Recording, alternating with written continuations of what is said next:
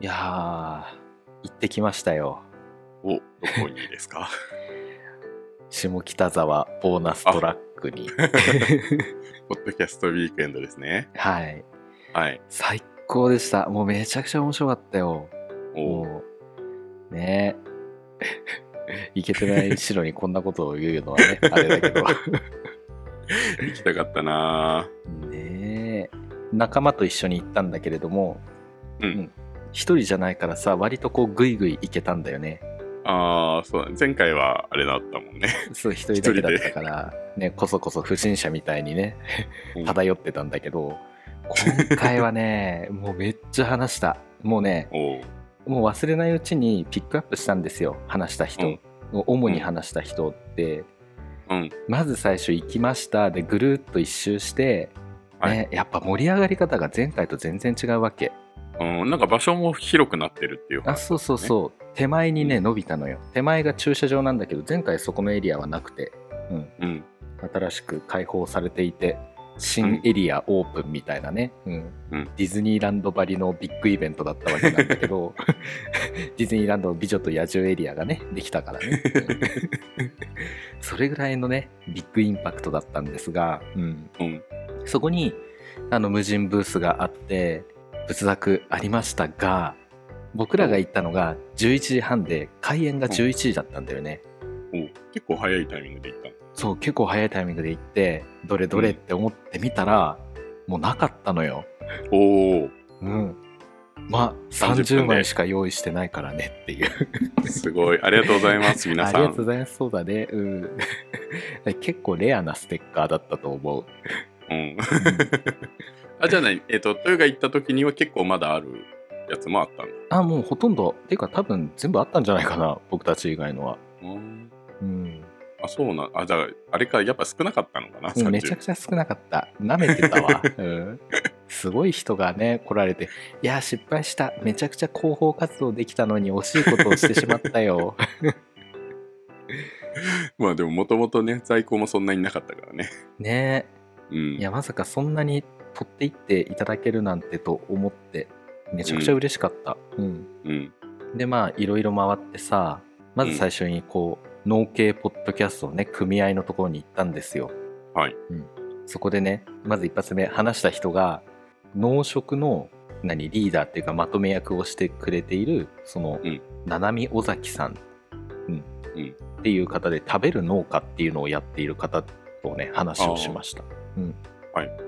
そこでね、キウイの木っていう、ポッドキャストさんがね、作ってるキウイを買いました。うん。美味しかったです。はい。ちっちゃい。はいその場で食べれたりりする。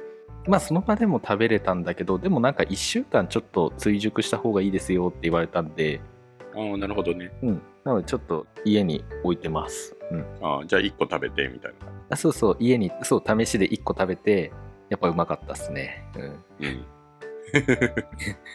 キウイ最近食べてないな。キウイは体にいいんだよ本当 にレコボーイさんでもね言ってたけどね、うんうん、あ僕超おすすめの僕がレコメンドするレコボーイというねポッドキャストがあって休止中だったんだけど最近また復活を遂げてね、うん最高にね嬉しく思っていてあ、うんそう ごめんなさいちょっと話を元に戻すと、はい。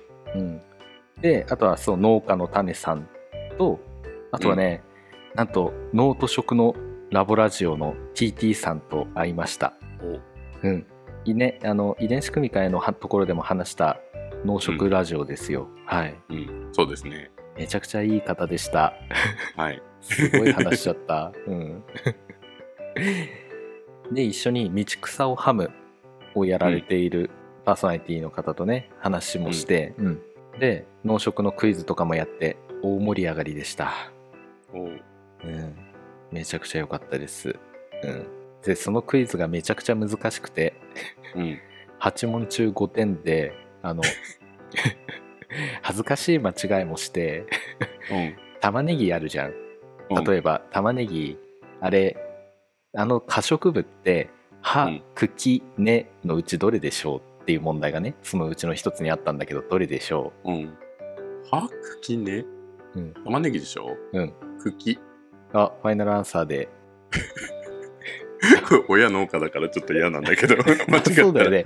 間違えられないよね。うん。えーでも、ネゼはないし、葉もその上に出てくるから茎じゃないお、正解は、歯でした。 葉なんだ。なんでよね。えー、すごいよね。僕もね、茎にしました。そうなんだ。ねえ。いや、びっくりだよ。えー、めちゃくちゃ、もう他にもね、その、うんもうこれは農家じゃなきゃ絶対にわからないよねって思うような問題もあったりして、 めちゃくちゃ面白かったです。うん。いや、でも玉ねぎはちょっとね、確かにって思った。葉脈とかあるしなーって思って、ああ、まあ確かにね。剥けば剥くだけっそっかそう考えてる。ね、うん茎が剥けるっていうのもおかしいもんなって思って、まあそうだよね。 言われてみれば ね。恥ずかしかったよ。でも茎本当にちょっとしかないってことか。なのかなううん。ん。あ、逆に茎ってどこにあるんだろうね。あれ。でも単種葉類って割とそんな感じだよね。全あ部ー稲とかもさ、茎ってそんなにないじゃん。そうか。言われてみればそうだわ。あなるほどね。いやーこれはね、ぜひ白と一緒にも解きたかったなって思いまそしうた。ですね。どうあじゃあもう盛り一上が問りしちょたっのとよ追加でいいですか。はいよ。ネギってあるじゃないですか。おネギのあの葉っぱって、うんあの表でしょうか裏でしょうか。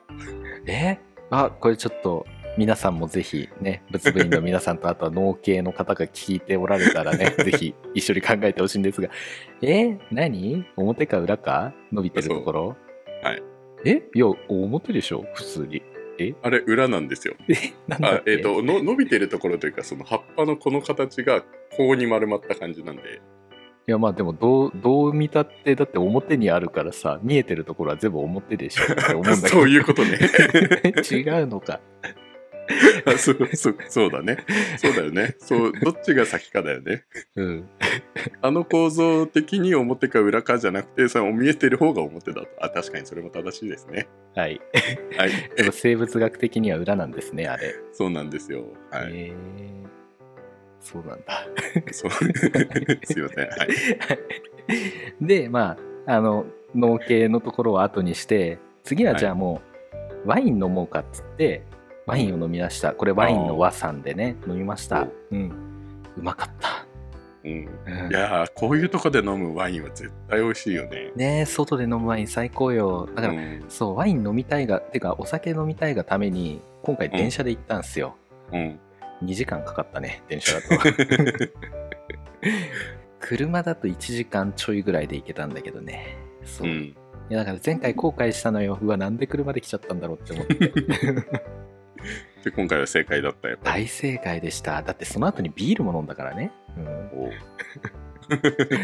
そうであとそうそのグラスもね買ってとってもいいですうんであとはねそうそうこうしてるうちにねあの多くのポッドキャスターの方々も来られて、はいまずね「サイエントークサイエンマニア」のレンさんに会いましたおついにおうちゃんと、うん、生連さん。いいな生レンさん やっぱねツイッターにもあったけどにあの長身の人を見つけてくださいってレンさんつぶやいててうん、うん、だから2メートルぐらいかなってね書いてあったツイートもあったんだけど、 超高身長イケメンでした、 おううん、で僕そうだあのファンですって言ってくれたらカブトムシクワガタあげますよって言ったじゃん、うん僕本当に持ってったんだよねカブトムあシそクうなんだワガタあそうなんか写真があったね。うんあの、うん標本樹脂の標本にして持ってったんだけど、うん、あのまあ当然ね顔を明かしてないからさ誰からもあんま声かけてもらえなかったから、もう自分で行くスタイルに切り替え て僕を認知してくれた方にはもうあげようって思ってあーなるほどね。押し売りみたいなもう押し付けみたいなことをしたあそうなんだ。 そうだからレンさんにも「よかったらどうですか?」って言って困らせてしまいました っていうかみんなに困らせた無理やり押し付けてきたんだね。 そうでもだってもうねこっちとしてはもううん連れていく子たちと残しておく子たちとのねお別れをもうね済ませたのよああ、うんそっかそっ行ってかく。るねっつってうんそっか。じゃあこれであの帰ってきて全部戻ってきてたらこれはちょっと話が違うんじゃないかってことそね うねそうそうそうだからもう連れてきた子たちにもこうかわいそうな思いしちゃうしね、別れうんをあんなに感動的な別れを告げたのにって、うん、確かにね。おいまた帰ってきたの、って言われちゃうのもね寂しいじゃんねっていうそうだね。でなんとしてもって思ってねはい、はいということで、うん、で次にうんパキラジオというのをやられているパキオさんにお会いしました、はいはいこちらもね最近かなりグッと聞き始めてめっちゃ面白い番組で、うんうん。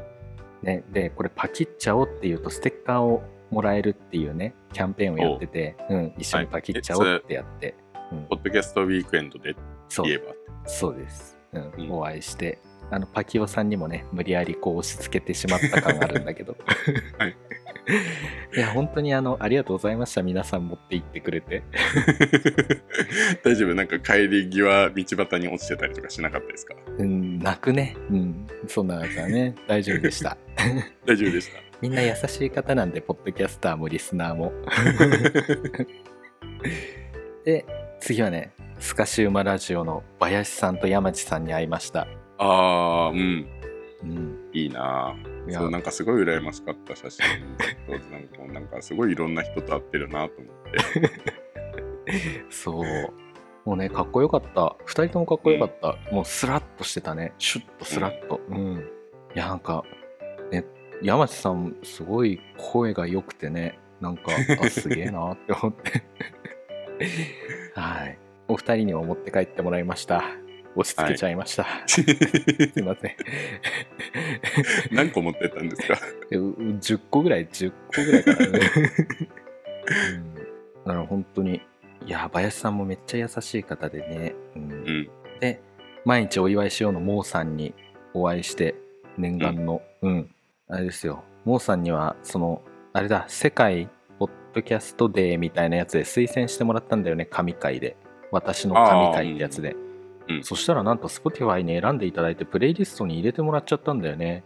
そうですねねあれよく見たらさ、氷川きよしさんとかもやってる番組とかもあったりして さうわこの中に入るんだって思って、ね怠け者の回ねえそうそうそうそう、うんいやそれのお礼も兼ねてねちょっと、はいで、まあ、モーさんがね海外に住まれてて応募がちょっとできなかったっていうことで、うんまあ、これは感謝の気持ちもちょっと込めてねトートバッグを差し上げました、うん、はいはいこれ大層喜んでいただいてもう僕もはいめちゃくちゃ嬉しかったですはい、ね いやなんか海外に住んでらっしゃる方はやっぱレアキャラですしこういう時にあんまなかなかねレできないからねそうだねそうなのよ、うん、モーさんのそのつながりでこの教育の最前線という、ね方が来られて、はいうん、でお話をして、でうんモーさんにもその標本をね押し付けてしまってでその標本を見たこの教育の最前線やられている方が「え見せてください」って言って来ていただいたんでも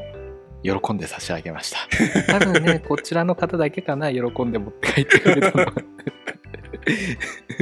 わかんないけどねあでも皆さんあげたら「うわすごい」って言ってくれたんでめちゃくちゃ嬉しくなっちゃってね、うんまあそうねいやでもよかったよ普通にそのまんまカブトムシとか持っていかなくてあの標本でよ本当にねかったわそうそうそう。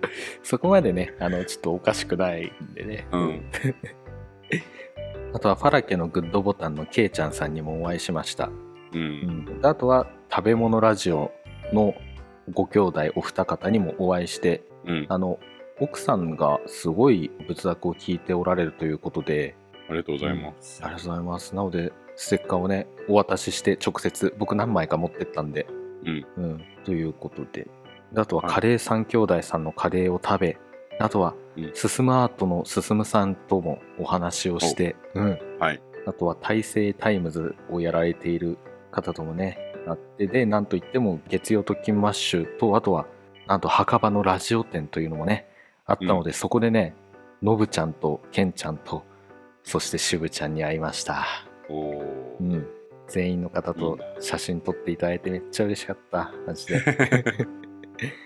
うんであとは「暮らし FM」の暮らしさんであとはエモラジさんともあってうん、まあということが、まあ、僕が認知できた方々で他にもあったかもしれないけれどもうんいやだから自分が結構聞いている、ね、人たちとこんなに会えて、うんああすげえなーってすげえイベントだなって思いま しただから探すのが大変なんだよね皆さん顔出しされてない方が多いので、ああまあそうだよねそう声を頼りにね、笑い声とかを頼りに探しに行きました。え、なに、そう、き声を聞いて、うん。誰々さんですかみたいな感じで声かけに行った。あ、本当にそんな感じ。へえすごい。うん あと名札もあったからさそれで照らし合わせてやったのもあるけどあーなるほどねうんそうそうそうトマトも買って農系で、うんうんいやー充実した本当に充実した あれはまた行きたい行ねきたいな本当うにん。あでねなんとこのポッドキャストウィークエンドの翌日が特勤マッシュさん主催のそうでしたね。首都手で刀す、した。はいはい。 ね首刀ってあのおつまみじゃなくて手で刀で首刀ね、うん、おつまみの首刀ってなんだっけ なんか魚の塩辛みたいなのあるじゃん酒盗、うん酒を盗むって書いてこれあーよく箱根とかでさお土産で売ってるやつあーうんうんうんそういやもうもう最高だったね、うんもう皆さん来られてて、はいうん、そこでねあの林さんとけいちゃんさんとあとはもうさんにお会いしました、うんだからまたお会いしましたねってちょっと話をして、で向こうに行っておうみたいな感じだったの うん、そうだねうんうんそうそうそう。いやー、すっごい良かった。これはね、あんまり話しすぎてもいけない内容なのかなって思うんで、ちょっとあんまり詳しくは話せないんだ が、じゃあもう良かったっていうことあーでとにかく最高だった。もう、もう次も行きたい。もう、ハマってしまったよ、沼すに。ねうん、すごかった。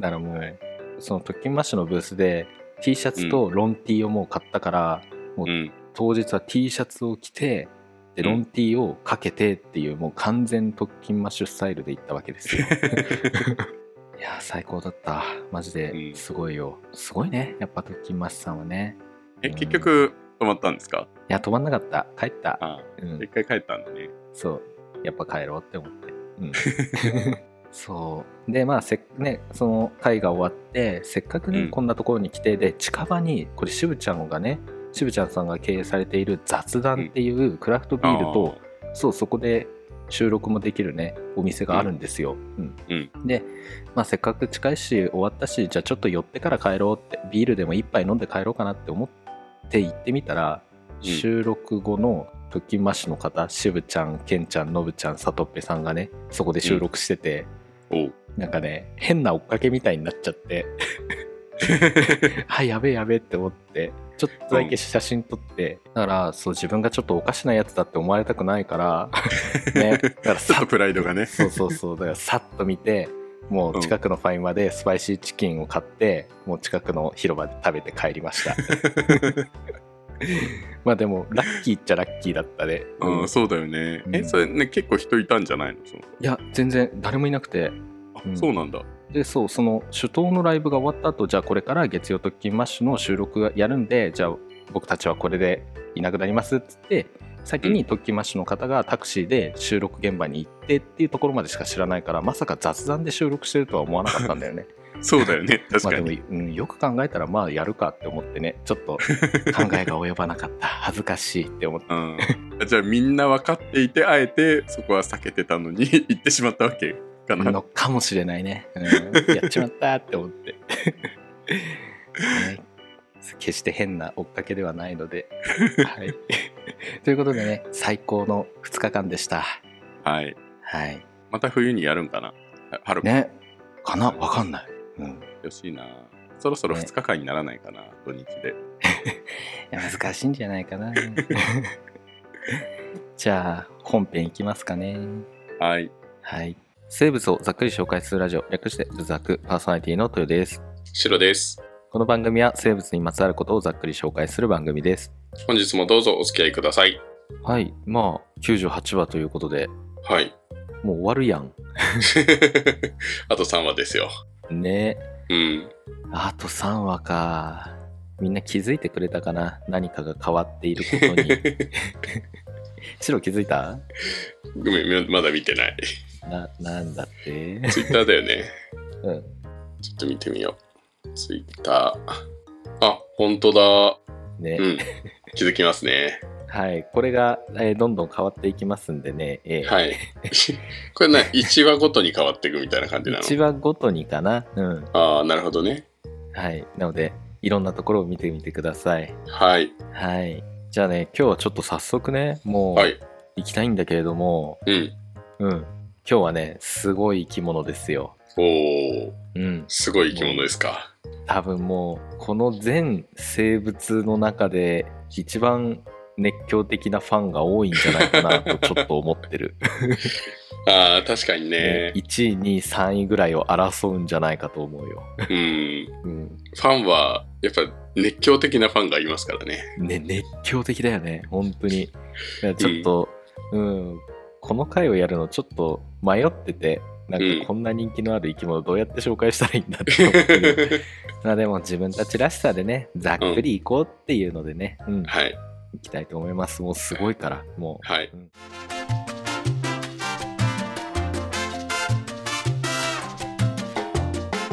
じゃあ今日は何を紹介するんですかう。はい、今日は Twitter で BZ2202 の26番の王良友さんからヘラクレスオオカブトについてざっくり紹介します。おお、そう。もう2月熱狂の時的になファンがね。うん。そうそう、あ2 t 月 w ツイッターで、うん、いただいて、うん。なんか、ツイートしてくれたんだよね。こういう生物系で話してる人たちが、この人気のあるヘラスヘラクレスオオカブトを話すってどんな感じで話してくれるんだろうみたいなことをいただいたんですよ。うん。うん。ということでね、やっと温めてました。 はい。はい。ヘラクレスオオカブトね、そうそうそう。これやるんだったら、もう最終回目前がいいなってちょっと思ってたんで。あ、うんだから、あえてちょっと、あの、遅らせた感じなんだね。そうそうそうそう。うん。うん。まあ、ということで、もう本当にね、王者的な位置に君臨している生き物で。うんはい。ということで、じゃあ基本情報いきますね。はい、お願いします。動物界、節足動物門、昆虫綱、甲虫目、カブトムシア目、コガネムシ浄化、コガネムシ科、カブトムシ赤、ヘラクレスオオカブト族のヘラクレスオオカブトですね。はい。はい。えー学名がディナステス・ヘラクレス、ハーキュレス、まあヘラクレスかな、うん、うんです。はい。ディナスティスはうんギリシャ語で王朝って出てきました。おお、ってことはやっぱつまり、うん、うん、虫の王様ってことだね。そういうことです。虫界の王ということだよね。うん いやーすごいよね。で、うん。ヘラクレスはギリシャ神話最大の英雄ヘラクレスに由来するんですね。ああ、そうですね、い、ますね、ヘラクレス。ね、つまり王で英雄ってことなんだね。おー今めっちゃかっこいいじゃん。 もう名前からだってね、人ね気者じゃん、これは。え、本当に動物しちゃったのってね、ちょっと学名って結構迷走してるところあるけど も、こんなにもうね、すごい名前をつけるぐらい、本ねえ当すごいよね最上級の名前をここに2つ当てられたんでしょ う。そうそうそうそう。 すごいよね。うんうん。ねということでね、うん。ちなみにさ、ヘラクレスオオカブトって知ってる 知ってますよ。あ触れ合ったことある触れ合ったことはないかな。見たことはあるぐらいの感じだと。生生で見たこと自体あるのかななんかあさる、か。ジャスコとかでさなんか虫のコーナーみたいなのでたまにやってるよねヘラクレス連れてきましたみたいなああ、あんまりそういうのに行かないからな。ああそうかうん。もう田舎もん、まあ、今も田舎にいるけど特にね幼少期なんか田舎だからさ、うん。もう遊びに行くってなったらもうジャスコしかないわけ よ、うんねなのでそういうところでね触れ合ったことがあって うーん当時ちっちゃい小学生ぐらいかな当時だからもう手のひら抱えきれないぐらいのでかさだったああ、確かに、うん子供にとってはめっちゃでっかいよね。ねうえん。しかもめっちゃ強くてさビビったねその時もね、うんうんこんな生き物いるんかっつってね、うんうん。こりゃみんな好きなわけだよ日本にはいるの日日本にはいないかな本にはいないよね。なんうかん飼育するしかないんだよね。飼育するしかないです、うんはいまあねということでね、まあ、はい一般的にねそうこのカブトムシの話するとね、うん、カブトムシってされるのはこのカブトムシ赤を指してるわけなんだよねああ、なるほどね。うんあ、じゃあ結構広いんだ。うんまあねそうそうそうだけどもうカブトムシ赤から結構もうみんなが知ってるようなあのスタイルって感じうーん。うん、でコガネムシ科はもうあの角のないコガネムシとかねあのうんいたりするところあ、そっかそっか、カブトムシ赤か。うん。でもカブトムシアモクになってコガネムシに一回なってまたカブトムシに戻ってくるんだ。ああねだねうんうん。これコガネムシアモクの方がね、いいかもしれないけど。統一感はあるよね、そっちの方が。うん。そう。で、カブトムシ、世界にざっくりね、1000種います。うん結構いるか。ねこうんんなに多種多様でっていう感じですよね。有名なやつだけでも20種とかいる、うん、んなにそうだいねるか。もうみんなパーってあげられるんじゃない ?20 種ぐらいだったら。いや、20種もあげられないか20種無理かな。あ、無理だな。10種が限界ぐらいかも。うん。あ、そう、10種が限界かな。俺多分5種ぐらいしか上がんない気がす るけど。まあね、うん、そう。まあとにかくね、うん、どれもやっぱかっこいいし、すごいよね。あの角の形状だけでももうバリエーションに富んでて。 そうだ全 ね。員ね。すごい、クワガタの回でも言ったけど、全員が全員自分のことかっこいいって思ってるよね。本当にすごい。うんうん。で、じゃあヘラクレスオオカブトの話に戻ると、これね、分布はメキシコ南部からブラジル中部にかけて分布してます。はい。で、それぞれのエリアごとの特徴によって、現時点では13亜種に分類されてるんだよね。うーん。うん、だからヘラクレスって言っても13の亜種がいる。なるほどね。でも全部ヘヘラクレスオオカブトの中で13種あるってことだね。そういうことなんですうよ。ん。うん、ブラジル中部以南、ね、にかけての地域からはヘラクレスオオカブトの最終報告が上がってないので、うん。うん、まあ本当にいないのかただ本当に見つかってないだけなのかっていうのは分かってないらしいんだけどうん。ただヘラクレスオオカブト自体がやっぱレアな生き物らしいんでうん。結構ね未知の種類がいるんじゃないのっていうふうにね言われてます。なるほどね。基本的にはこの亜種によらずヘラクレスオオカブトといえば何ですか白えー、ヘラクレスオオカブトといえば、まあ、やっぱカブトムシ全般だけど角じゃないですか。あの2本のこのそうね上と下にこうに出てるああそうそうそ感うじのそう、角うんかな。ね、あとは背中が黄土色みたいな。あおすごいそれもなんかディ特ティ徴ールだよね。も、うん、 把握してますね。さす が、もう、うんみんなが愛したね、さすが人間って感じです よ。もう人間に愛されすぎてる生き物なんでね。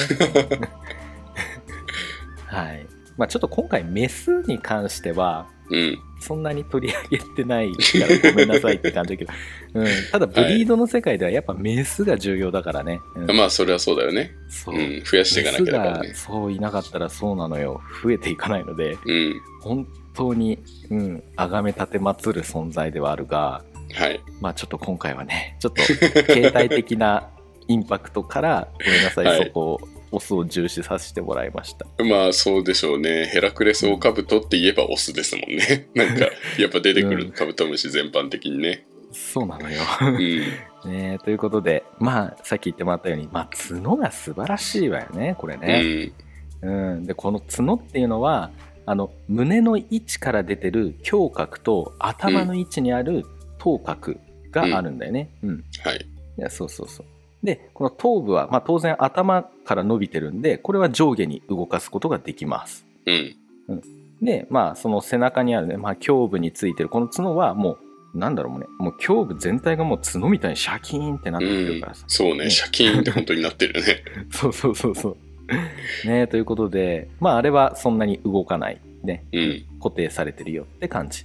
なので、この頭角をこうグッて上げることによって、挟むことができるんだよね。ううんん。うん。なので、これ戦うときは相手のね、お腹の下に、まあ、頭角かな、これを入れて、胸郭と挟んで持ち上げるうってん。感じ。うんで、胸郭の内側にはね、これ、毛がね、ちょっとワシャーって生えてるのよ。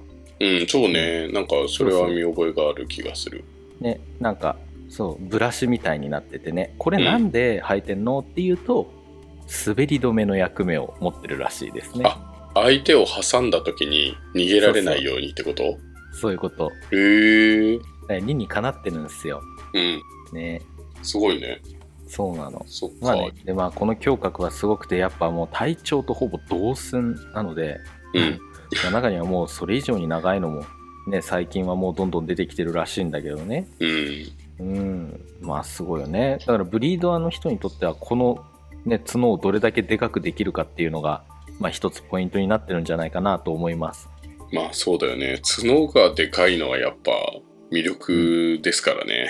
ねえ。うん。はい。で、まあ、ヘラクレスオオカブトといえば、まあ、あとは色がね、やっぱ特徴的かなと思うんだけども、うん。基本的にはこれ全身はね、どのカブトムシも基本的には黒なんだけれども、うん。この羽のところね、うん、甲羅の、甲羅っていうのかね、まうあ、ん前羽かな、うん。あの、硬いところの羽だよね。そうそうそう。あの、中側のあそ羽を守ってるやつ。うん。うん、そうそう。そこは、ね、さっきも言ってもらったように、黄褐色、ね、うんちょっと黄色っぽい褐色を帯びるのが特徴的ですよね。はい。うん、でさらにそこに黒い斑点ね点々と黒い点があるよっていううん。ねまあそんな感じでこれねちょっとね面白いのがその羽のところはうん湿度が高いと黒褐色になって、湿度が下がると黄褐色が濃くなるっていう傾向になるらしいですえーそういう、まあ、住んでる地域によってってこともそうだしなんか住んでる地域でもさらにその場所が湿ってるか乾燥してるかっていうことだと思うんだよねう。うんんこれって一個体で変わったりするのあ多分個体一人一人によってってことなんだと思うんだよねうん。これ後で言うんだけれどもうん。成虫になった状態でちょっと色が色を変えることができるらしいですねおおなるほど。はい。そうあとは餌とかの付着による汚れとか高栄養な餌による栄養状態の飽和とかによってなんか黒くなった状態になるよっていうことがあるみたいだねうんうーん。はい。ということで。で、あとはね、これヘラクレス、もうよくみんなが知るところで言うとさ、その羽のところが青っぽい個体も見たことあるんじゃないかなって思うんだよね。青白っあぽいあ、感あじる気がする。うんそうそう。あれね、ブルーヘラクレスって呼ばれて超レアなんだって。いるんだ、ちゃんと。うん。うーん。これね、なんとね、ある実験してる人がいて、紫外線照射うん。すると青くなるっていうのがありました。うーん。ね、これ、生きた個体にずーっと紫外線を当て続けると、うん青白っぽくなる、うん、しなんと死んでる個体にもバーって紫外線を当てるとうん。青白っぽく変化するっていうのがあるみたい、ううーん。んそう死んでても色変わるんだ。うん、なんか変わるらしいその人へ曰くね、うんえ。なのでその人が考察してるんだけど色素細胞が紫外線によって壊されて脱色したためと考えられるよあ、じゃあ何うんもともとは青なのまあそそうだねそこにもとも色素細胞がつくことによって黄色っぽかったり黒っぽかったりってことだね、きっうとねー。うんんそういうことなんだ。ねうんだ。からまあその人はね脱色っていうことだからまあ実際には発火ね青うん青化っていうか、まあ、青化じゃなくて発火っていうべきなんじゃないかっていうふうにね、ううんん。言っててまあそれがまあ光の反射とかによって青っぽく見えてるんじゃないっていうふうにうん。言ってますはいはい。まあただねこれ野生下でもまああの人たちすごい強烈な紫外線の下で生きてるからさうん。まあ多分そういうこともあって多分野生下でも存在するとは思うんだけども、うん。なんかやたらめったらにこうヤフオクとかなんかそういうところでこのブルーヘラクレスが出回ってるのはもしかしたら人為的に作られたものなのかなっていうのでその人はねあの警笛を鳴らしていましたねああ、まあそうだよね。だって青だったらみんな買いたくなるから、わざわざここに紫外、線当てて脱色する人もいるだろうね。うんねかっこいいもんね そうそううそう、ん。ううん、ただねこれやっぱ人為的にね紫外線ってあんまりいいもんじゃないじゃない有害まだよね、あそうね。DNA 壊すからね。うんそうそうそう、うんだから弱っちゃったり生殖能力が失われたりしている可能性があるので注意してねっていうことでうす、ん、はいなるほどね。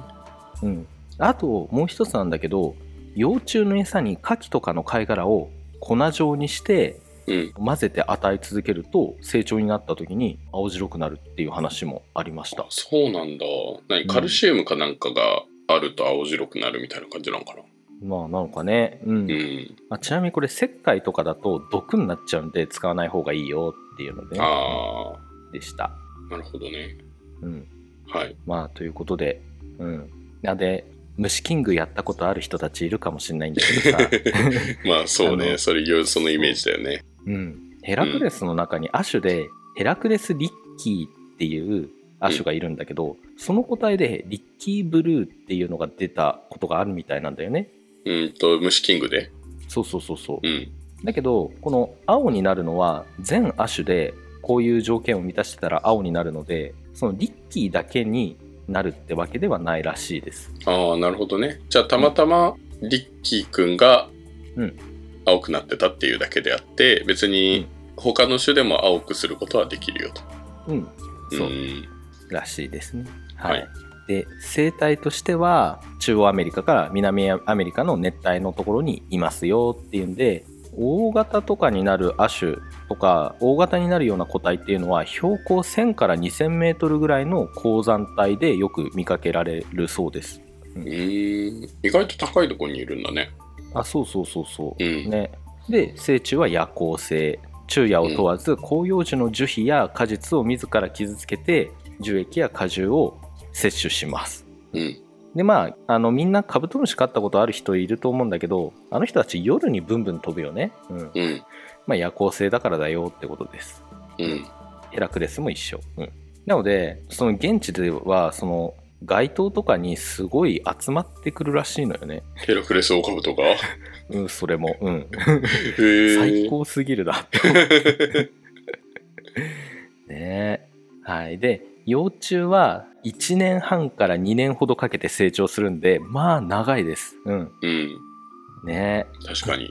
幼虫の状態で冬越すみたいなね。そうね日本でやるとね。うん。まあ、あの、現地は冬がないんでね。うん。まあでもでかいから、それぐらいの期間が必要なのか。かな。うん。うんやっぱり大きさは幼虫に依存するからさ、幼虫でどれだけいっぱい食べれたかに依存するからさ、やっぱ、ちょっとこのサイズじゃ出ていったら恥ずかしいなって思うんじゃないかな、幼虫 の時って。ちょあともう一年、ちょっと食って体でかくしようかなっつって。うん なるほどね。ねうってのがあん。るのかもしれないね。うんうん。なので、オスでは、幼虫ね、あの、さなぎになる前はもう 100g とか超えることも珍しくないみたいなんだよね。うーん。 100g っつったらねでかいよねでかいね。100グラムでかいね。どんなもんよって感じだけどね、うんうん。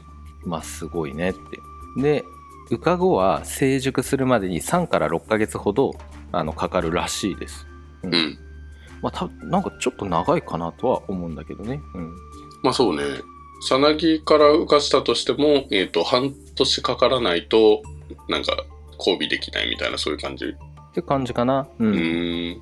あとは成虫の期間もね長くて1年から1年半ほど生き生きる個体もいるらしいですああ、なるほどね。ねでもやっぱなんか、幼虫の方が長いんだね。そうすると。まあね、うんうん。だけどカブトムシってね日本のやつはもうなんだろう7月に出てきて長くても10月までって感じじゃない、うん、そうだうんね。それ考えたらめっちゃ長生きだなって思う、うん。確かにね。そっか。ねえ一緒にクリスマスも迎えられる しねえ一緒に年も越せるね最高じゃないですかうん。う ん、いいね。 ヘラクレス。もう、日本のカブトムシは一緒にハロウィン過ごせたら、もうすごいって感じ だよね。そうだね。確か に。そっか。でも、あれだよね。なんか、割と鉱山地域にいるってことは、全然そんなにめちゃくちゃ暑くしなきゃいけないとか、そういうことじゃないもんね。温度とか。うん。うん。あの、うんギラパあるの程コ度ギリクワガタでもいや話したけど、まあ、30度いかないぐらいじゃないかね。うんうん20数度あってうん30度いかないぐらいかな。うん。あとはね、まあ、現地では雨が降った後に活動が活発になるみたいだね。うーん。うんそれはまあ餌の関係とかもありそうだけどね。ああ、なんだろ雨う降。った後にいい具合に実るとか なんだとか水分を多く含んでるとかなのか なわかんないけあどまあねでまあこれもね現地には四季がないので1年を通して見られるよって感じーうんだけどやっぱね8月とか12月に雨季が多いので、うん。うん。うん、その時に結構取れるみたいだねうんなるほどね。なんか、ヘラクレスっていうと、やっぱなんか背中が黄土色のイメージが、気化色か、のイメージが強いけど、湿度が高いと黒なんだっけそうだねうん湿度が高いと黒で低いと気褐色うん、てかうん黄褐色じゃないのか気褐色かあ、黄褐色か。ごめん、黄褐色かもしれない。わかんない気褐色かもしれない 黄褐色っぽい。あーうんでうも、んそっか。えっ、と、ってことは、割となんか、自然界で見つかるときっていうのは、割と黒っぽい感じの方が多いのかな。割と黒っぽい状態で見つかることが多いっのかなどうなんだろうてね。ことだよね。うん。うん、多分。ということで、まあね、まあ世界最大のカブトムシであるだけに力はもうめちゃくちゃ強いですね。うん。うん。まあ一応ね、個体差はあるけれども、基本的にはおとなしい性格です。うん。で、本当に必要な時以外は戦わないらしい。うんなるほどね。でも刺激を与えたり身の危険を感じたりするともう本当にもうビビるぐらいの闘争心を ね発揮するみたい、うん、なるほどね。じゃあ普段おとなしくて、普段温厚な性格の人が怒ったらめっちゃ怖いみたいな感じなんだね。ああそうそれそれ、うんあ、ーだってね、最大な種なんでしょ、カブトムシの中で。そうです、でめっちゃ力強いけど、普段はね、優しいけど、うん、怒ったらもうなんかブチ切れたりするとやばいってこ とし、誰も手がつけられなくなるみたいな本。当に もうマグマのごとくね 噴火のごとくだようね、ん。だからやっぱギラファノコギリクワガタもね回でも言ったけどなんか日頃はおとなしいっていうかね落ち着いてるけれども、いざってなったらこう闘争心をうん。こう湧き立てて戦うっていう様でしかも力強いっていうのはやっぱかっこいいなって思います、ああ、なるほどね。うんはい。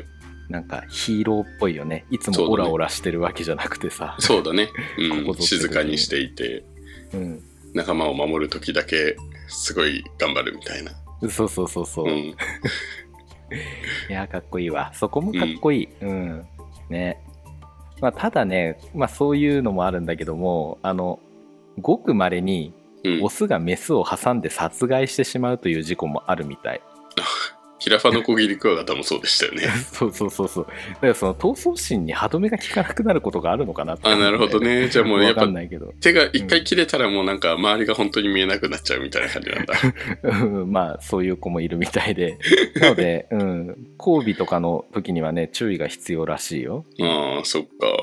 まあ、やっぱ自分の遺伝子のね、自分のゲノムを残したいわけだから、うん。ね、だから、メスはね、どのオスと交尾してるかわからないから、それでなんかこう自分の交尾が終わって卵を産んだらそのメスをもう交尾させないように殺害してしまうみたいなことなのかなってちょっとあ、そうちょっいうこと、うん想像をすごい膨らませて考えてみた けど。うん まあ、ということでじゃあね、はいここから、えー13亜種もいるんでちょっとねい名前だけは覚えて帰ってもらおうかなっていう芸人さんみたいなこと言うんだけど。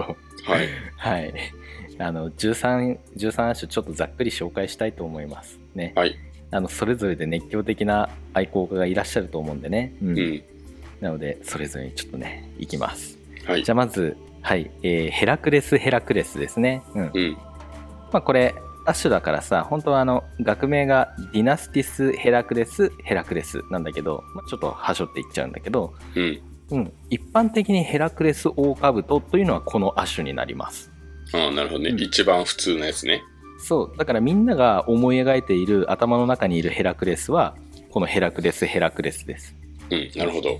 はい。これがねどうやら一番最初に発見された的なことらしい、うんうーん。でもう13亜種の中で最もでかいですああ、うん一番最初に発見されたのが、一番普通で一番大きいってすごいね。ね原点にして頂点ですわ、ね、で現在ギネスに載ってるサイズは182.8ミリとのことです、うん。うん18センチ。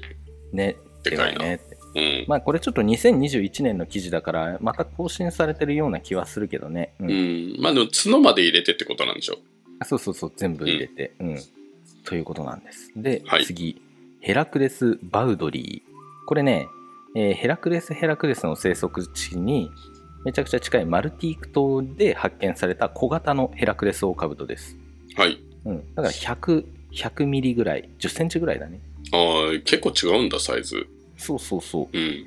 うで次、え3番目ヘラクレス・レイディこれも小型のもので、実はこれバウドリーとレイディは同亜種なんじゃないのっていう意見もあるみたいうん。うん、だからレイディのバウドリータイプっていう人もいるみたいなんだよねバウドレリイーデのことをィのバウドリータイだから、プ。うんバウドリーとレイディは一緒なんじゃないのって言ってる人がいるってことなんだうよ、んうんという人もいるみたいうん。うん。で4番目ヘラクレス・トリニダーデンシスこれはねトリニダード・トバゴに生息するものでサイズは中型です、はい。はい、で5番目ヘラクレス・ブリュゼニこれはねトリニダーデンシスの生息地からもう少しだけ南に位置するベネズエラのボリバル州を地産地として記載されたヘラクレスの一種であるとのことです。はい。うん、でこれねトリニダーデンシスとすごい似てるんで、うん、これもあのトリニダーデンシスをブリュゼニに加えるのはどうですかっていう意見があります。ああ、なるほ どね。じゃあやっぱアシュの中でも、そんなになんか明確にこれとこれは違うみたいな感じじゃなくて、うん、まあ一緒にしてもいいんじゃないっていう人も中にはいるってことだね。 そうだからもううん個体差のレベルなんじゃないんですかっていうそうそうそうそうう。ん。ね、で次6番目、えーヘラクレス・セプテントリオナリスです。はい。はい、これは胸郭がすごい細くて中型のサイズとのことです。はい、で7番目ヘラクレス・オキシデンタリス。こはれい。は前の方の胸部がこう黄色みを帯びる個体が確認されているんで、うん、それはねこの亜種ならではのものらしいですね。ああ、確かにヘラクレスっていうと、やっぱなんかね、あの、前肢が、その後ろの羽が黄土色だけど、うん胸部のところとか他は全部黒っていうイメージだもんね。うん、うん、そうそうそううそう。ん。ただこれねオキシデンタリスの生息地がちょっと他のものとかぶってる地域があって、うん。まあ、実際にはそのパナマ東部ではそのいろんな種の掛け合わせみたいな特徴を持った個体も発見されてるみたいですね。なるほどね。うん、まあそりゃ亜種ぐらいのレベルだからね、うん。まあ、後輩余裕でできますもんねっていうう。ん。これめっちゃなんか乾燥してる地域とかそういうことではない感じ。あわかんない。でまあもう黄乾色いってこ燥しとはまくりすぎて、なんか 胸部まで黄色くなったみたいな。ってこともあるかもしれないね。どうなんだろう。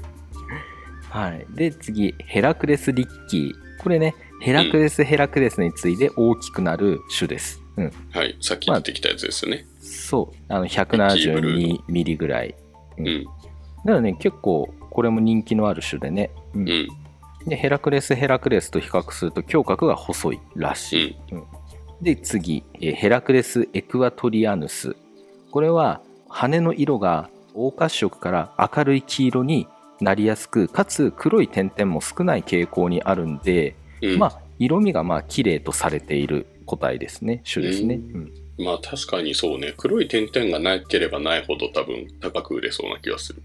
なんかねうん、うん、でこれねなんとエクアドルにいるものは160ミリぐらいにもなるんでうん多、分でかくて綺麗で人気があるらしい、うんうん、なるほどね。で次ヘラクレス・タカクワイこれは頭角に突起がほぼなくってもうスラッとした日本刀のように伸びてるよって言ってます、えうんー、めっちゃかっこいいじゃん、これ。ね、うん、 そうそうでこれねただブラジルのロンドニア州で発見された1匹のオスをもとに記載された亜種なんだけどもこの地域がもう今現在めちゃくちゃ開発が進んでるみたいなんだよね、うん、うん、だからもう採取ができない状態になってるのよなるほどね。そっか。そう採取しに行けないってことなんか。かなもううん住んでる場所をもう切り崩しちゃってってことなんじゃないかなああ、じゃあ絶滅してる可能性もあるってこと。うん、なんかどうなんだろう ね、うんうんなのでまあとにかくね日本市場においてもここ数年の流通がもう途絶えちゃったみたいでうん、もう入手することはほぼ不可能ってされてますそうなんだ。でも日本刀みたいなものって、やっぱ日本人としてはやっぱ欲しくなりますよね。ねだからうんこれまだいた時にその何代もこう代を重ねてね繁殖している人頼みになってるかなもうねうん、うんそうね。で11番目ヘラクレス・森姉妹これね13種の中で最も標高の高い地域に生息してます、はい、森姉妹。はい、森姉妹森さんちの兄弟。森姉妹さんちえ あ あそういうこと森さんちの森姉妹 いきなりダジャレおじさんぶっ込んできた ね、あでも本当にそうでこれ森島啓二さんかなあ、森島。そ そっうかそっ森か。島さんにちなんでますはい、なるほどね。うん、はい。なんだったらさっきのさ、高く愛。これ高も桑井。高く愛さんにちなんで ます。ああ、なるほどね。高桑さんにね。うん、あ、高く愛さんにちなんでます。うん割と日本人なんだ。このそ辺うが。そうそうそうそうそう。へねーてかね、地域とか名前に由来してることが多いですね。ううんん。ね。リッキーだってね、レナ・リッキーさんっていう人がね、ああ、なるほど元にね。なってうん。え、これって何現地の人ってこといや高桑さんとか多分ちゃん森と島さん名とか。いや、ちゃんと命名した人ってことなんじゃないかな。ああ、なるほどね。わかんない。もう提出した人じゃない。論文で結局やんなきゃいけないから、その論文でこうですって言った言った人になるのかなわかうんない。見ーんつ。けた人になるのかなそうだろう。でもなんあかでブもラ見ジつルけった人っぽいな。て、うんブラジルとは限らないんか。うん。うん。なんか割と日本人多いじゃん。うんいたりするよね、ブラジルって。だうん。まあそうだね。うん。からあとはまあ、まあ熱狂的なファンが多いからさ あの例えばヘラクレスヘラクレスで買ったつもりだったけどあれちょっと形が違うなってよく調べたらあこれ亜種に分類できるんじゃないかって言った人が、ね、高桑さんとか森島さんとかだったんじゃ ないああ、その可能性もある。流通の時は誰も気づかなかったってことね。あそうそうそうそう そううんうんだねちょっとわかんないけどねはい、はい。で、えー12番目ヘラクレス・パスコアリですねこれね、は標高の低い地域に生息しててで、うん生息地域がかなり限定的でその地域がもう昆虫採集にめちゃくちゃ厳しい制限がかかってるんで、うん。もう今後日本への入荷は絶望的ってありました、はうん。はい。い、そっか。 そうで最後ヘラクレス・トゥクストラエンシスですはいこ。れね全足の中でも最も未知な種ですよってあのありました、うんあ、そうなんだね。うんまあ、全然わかんないってことなんだ。かな、うん、で一番ちっちゃくてはあこれね80ミリぐらい8センチ、うんでこれねセプテントリオナリスとオキシデンタリスの生息エリアともかぶってるんで、うん。なんかもう見た目の特徴も結構近いらしいああ、なるほどね。なのでこれねどちらかの足の小型個体なんじゃないのって言われてたりもするみたいうーうんん。たまたまじゃちあっちゃい子なんじゃないっていうそっか。じゃあまとめると、13種いるけど、これもうなんかこれとこれ一緒じゃんっていうふうにまとめていくと、うん10種ぐらいになるかもしれないってことかな。あそうだねうんうん。全部この足なこっちの足なんじゃないこっちに入れた方がいいんじゃないっていうのを全部まとめちゃうと、うんうんそうね 10, 10足ぐらいになりそうだね、はい。うん。ということでしたどうですかねまあ今回ざっくりだけど全部画像をね、まあ、検索してみてもらえたらいいけども、うん。ね、お気に入りのヘラクレスオオカブトはいましたかねやっぱねまあ本当どれも英雄の名にふさわしい魅力的なね生き物ですよねうんまあただギラファノコギリクワガタの回でも話したようにねやっぱさまざまなトラトラブルがあります、うん、うん。なのでまあその現地でのねやっぱ環境を破壊してまでもこう捕まえようみたいなこととか、ね、ヘラクレスに至っては紫外線照射したらね青白っぽい個体ができるからかっこいいから作っちゃおうみたいなうん。でも寿命とかいろんな生殖能力がどうかなんていうのもねうん、危惧されてるんでね、うんいやそういったトラブルにはねかなり気をつけてもらって、うん。まあ、仕入れも飼育もね深い愛情を持って接してほしいなと感じる豊でした。は、い。そうですね。はい、はい。なんかあの、カブトムシってさ、結構毛が生えてるじゃん。うんあれって感覚毛って言うじゃん。うんうんなんか、周りの状況を察知する感覚毛って。うんヘラクレスオオカブトのあの、胸部のあの、角ってさ、うんさっき言ってて、なんかあの、滑り止めって言ってたけど、あれ感覚毛としての役割もあるのかね。あどうなんだろうねそれもあるのかなうん。わかりませ んじゃあ、委ねましょ委ねましょうはう。い、はい。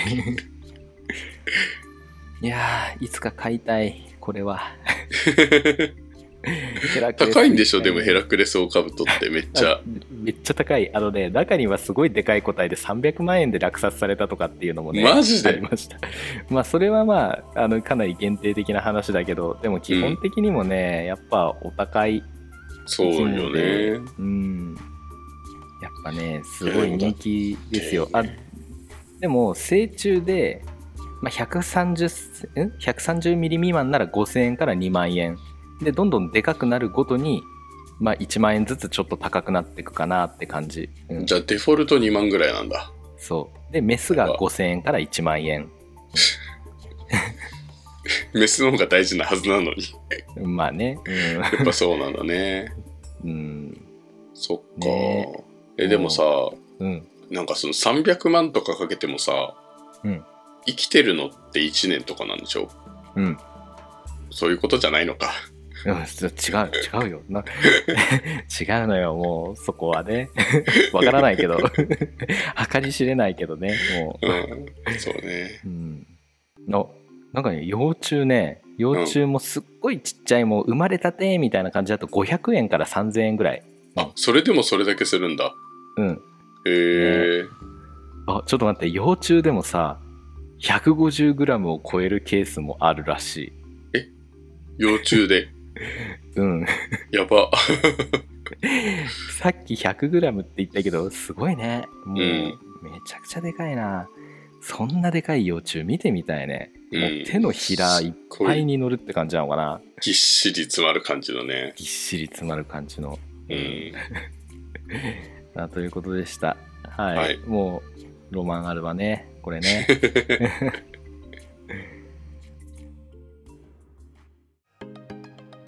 お聞きくださりありがとうございました。ふさくは皆様からの温かいお便りを募集しています。概要欄のお便りフォームからお送りください。